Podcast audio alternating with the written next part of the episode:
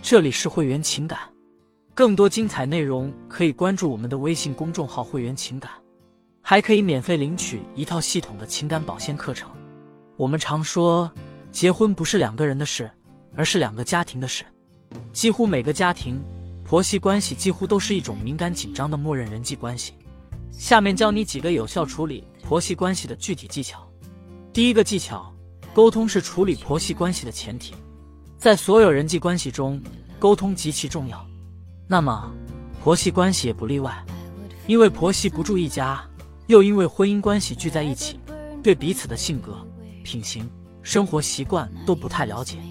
如果他们这个时候不沟通，很容易发生冲突。在冲突发生之前，多沟通可以减少冲突的发生。毕竟，当你理解了对方的思维方式后，你可能会对他的行为习惯更加宽容。避免某些地方的冲突发生，矛盾时也需要积极沟通。冷战解决不了问题，只有用温柔的方式说出话里的矛盾，才能感受到你的用心和真诚。第二个技巧，处理婆媳关系要学会包容。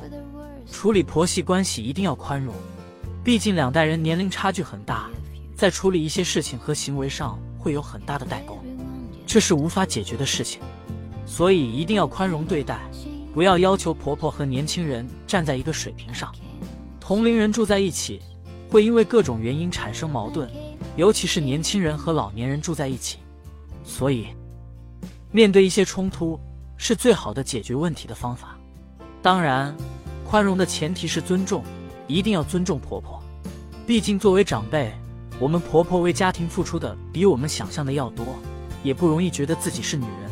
所以在面对一些问题的时候，自然会宽容一些。第三个技巧，在处理婆媳关系上要客观，不要一味的妥协和包容。不讲道理的事情都尽量客观，用道理说服对方。只有讲道理，才能有自己的权威和立场，才能在不伤害对方的情况下维护自己的利益。因为婆媳关系是长期的人际关系，凡事包容可能会助长对方的威信，家庭地位也不会很稳定，当然对家庭氛围不利。然而。如果我们总是试图讲道理，我们可能会让我们的合作伙伴陷入困境。此外，冲突可能会升级，也会伤害老年人的健康和心理。所以，只有保持客观，才能在长期的关系中有话语权，才能和睦相处，互相尊重。好，本期节目我们就讲到这里了。大家如果有任何情感方面的困惑，可以添加我们老师的微信，会员的全拼加 emotion。获取免费的一对一情感诊断机会，我们下期再见。